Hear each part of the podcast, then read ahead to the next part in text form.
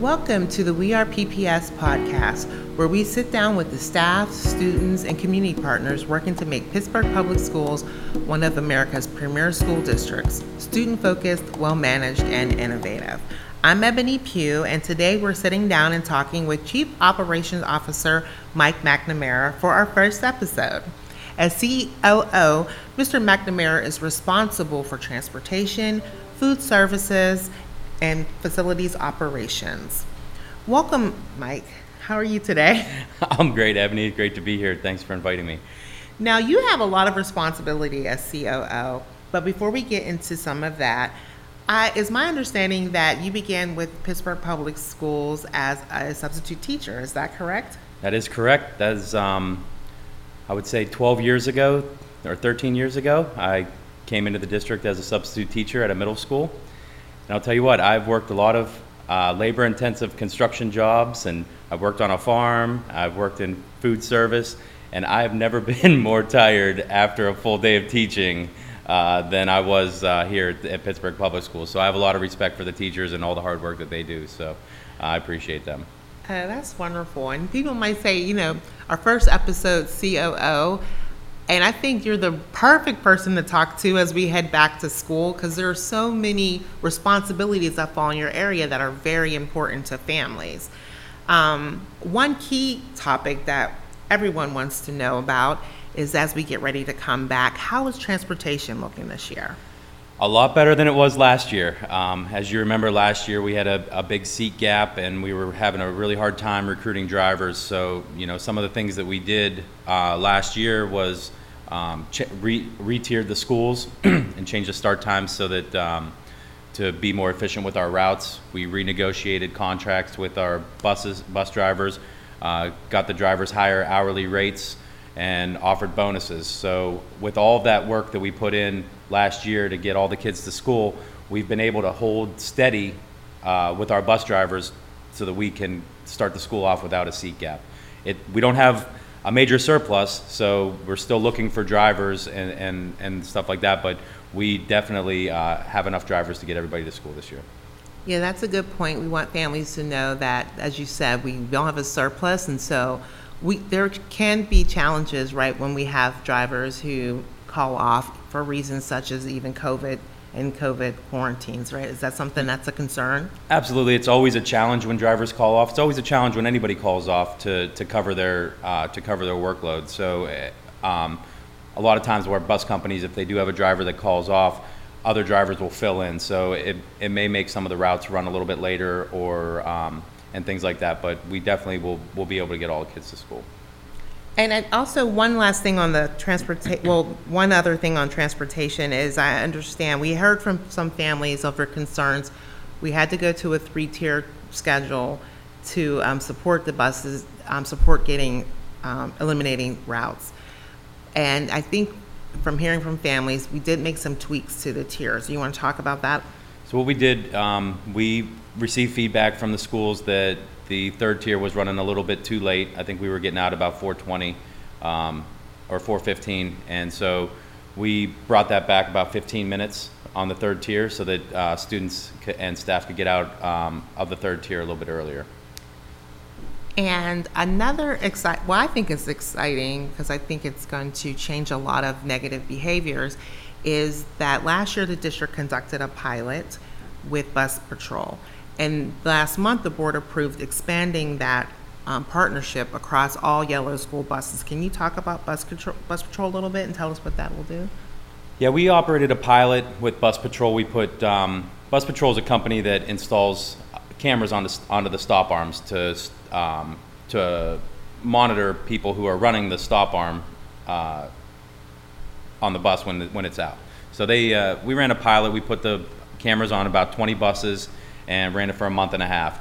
And during that time, we had over 550 people run the stop arm, which is over is over 0.8 violations per bus per day, which is a lot when you think about how many kids are moving around the city during that time and how many people are just um, you know not really taking consideration for that stop arm. so the board approved us to put it on the rest of our buses. We have about 160 yellow buses that we're going to install these cameras on. The program will install a uh, exterior camera on the stop arm, and if you run through the stop arm with your car, it will take a picture of your license, and then you will receive a uh, citation in the mail uh, for $300. Um, also, part of this program, they're going to install uh, cameras inside the bus, a dash cam, and then two on the uh, other side of the bus to, to monitor, you know, actions and behaviors around the bus. So it'll be a really good program for us. Right, I think it's a be, go a long way in ensuring student safety, so. Right. Um, so another responsibility of yours is facilities operations. And how many total facilities are within the district? And what are some of the major facility projects underway this year? So I just looked it up this morning. Um, we have 83 total buildings, and that includes schools, office buildings, annexes, auxiliary buildings um, in the district. So we maintain all those uh, buildings every year.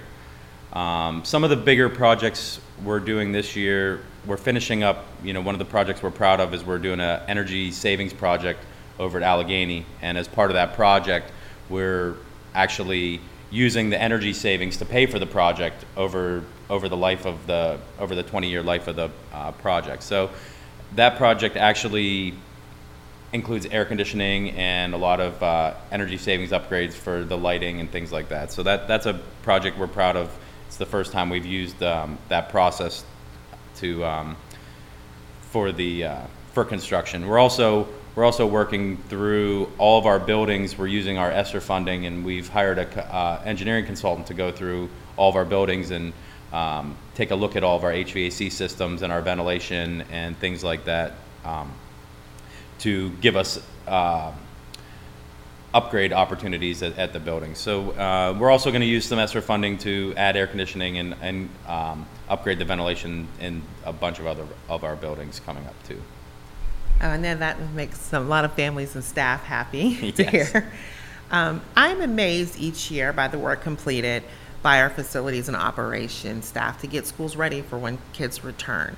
From deep cleaning to lead testing, can you provide families a little insight into what the team is work doing to get buildings ready?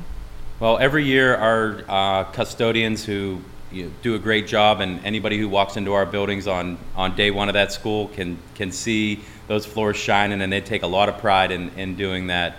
Um, but basically, every year, every room gets emptied out, deep cleaned, floors waxed, everything wiped down, lockers, and um, and then put back together, you know, to get ready for, for school.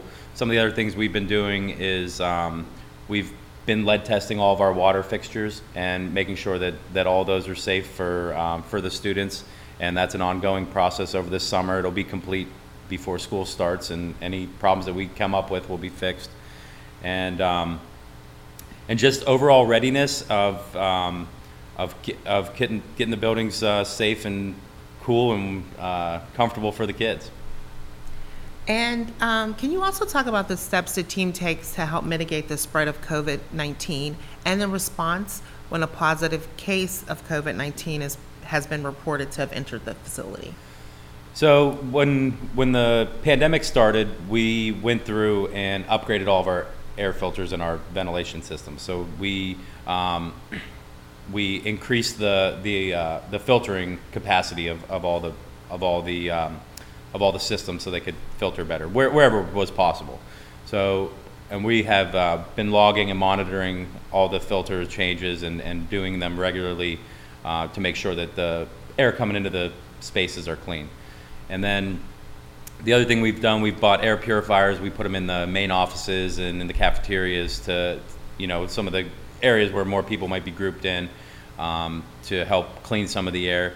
And then, if um, as part of our COVID response, if we do find a positive case, we have um, they're called electrostatic spray- sprayers, or uh, we call them the Ghostbuster team, and they come in and they'll actually spray the whole uh, area down where um, where there was a, case, a, ca- a positive case, so that way it's clean and ready for students uh, the next day. And we're able to respond almost immediately as soon as um, students are out of the building and able to clean and, and wipe down everything and, and have it ready. Yeah, they truly are a great team, and they take a lot of pride in their work. Yeah. and we're grateful for everything that they do. Food services is also an area that falls within um, your wheelhouse. It's ran by, you know, state recognized director Curtistine Walker, we'll definitely have to have Curtistine on one day soon. But um, right now, breakfast and lunch have been free for students uh, regardless of income in the Pittsburgh Public Schools. But based on parent feedback, menus are now readily available within one click on the homepage of the website because we heard families wanted access to those. But operating within the pandemic may make some of those menu items unpredictable. How are food supply disruptions impacting school lunch menus? So as you know, the supply chain is it has been completely disrupted since the pandemic um, across all um, almost all industries, um, not only food service, but in our facilities as far as getting HVAC equipment, electrical equipment, and everything.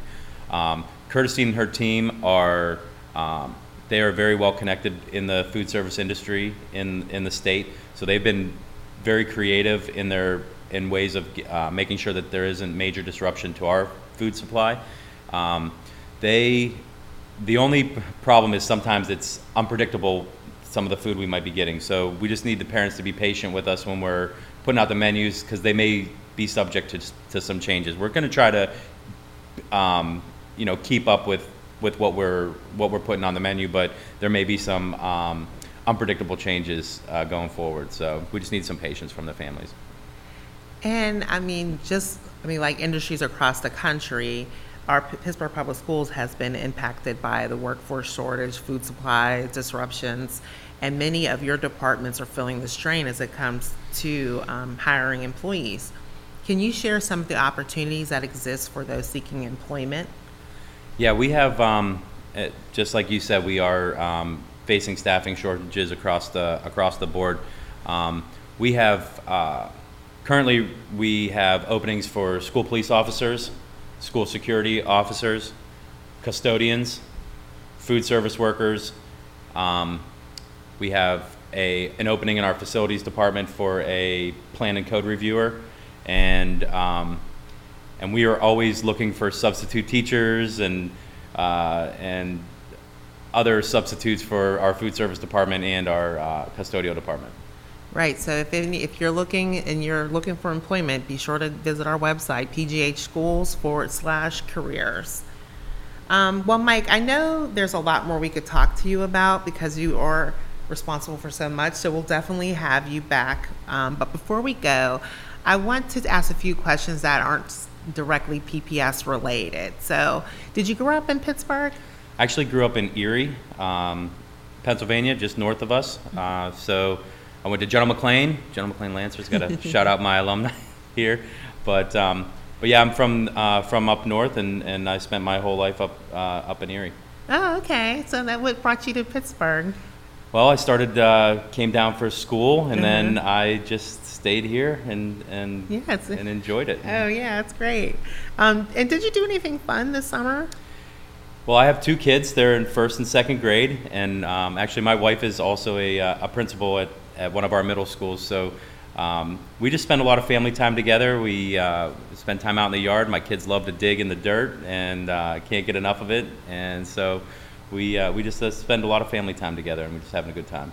Yeah, well, it's hard. Like we enjoy our summers and this when school, you know, breaks, but it's always so exciting when the kids come back. So I know you're you're doing a lot of work to get our facilities ready and make sure students are safe. And so we really thank you. Thank you for spending time with us today. No problem. It's a pleasure to be here. All right. Thanks.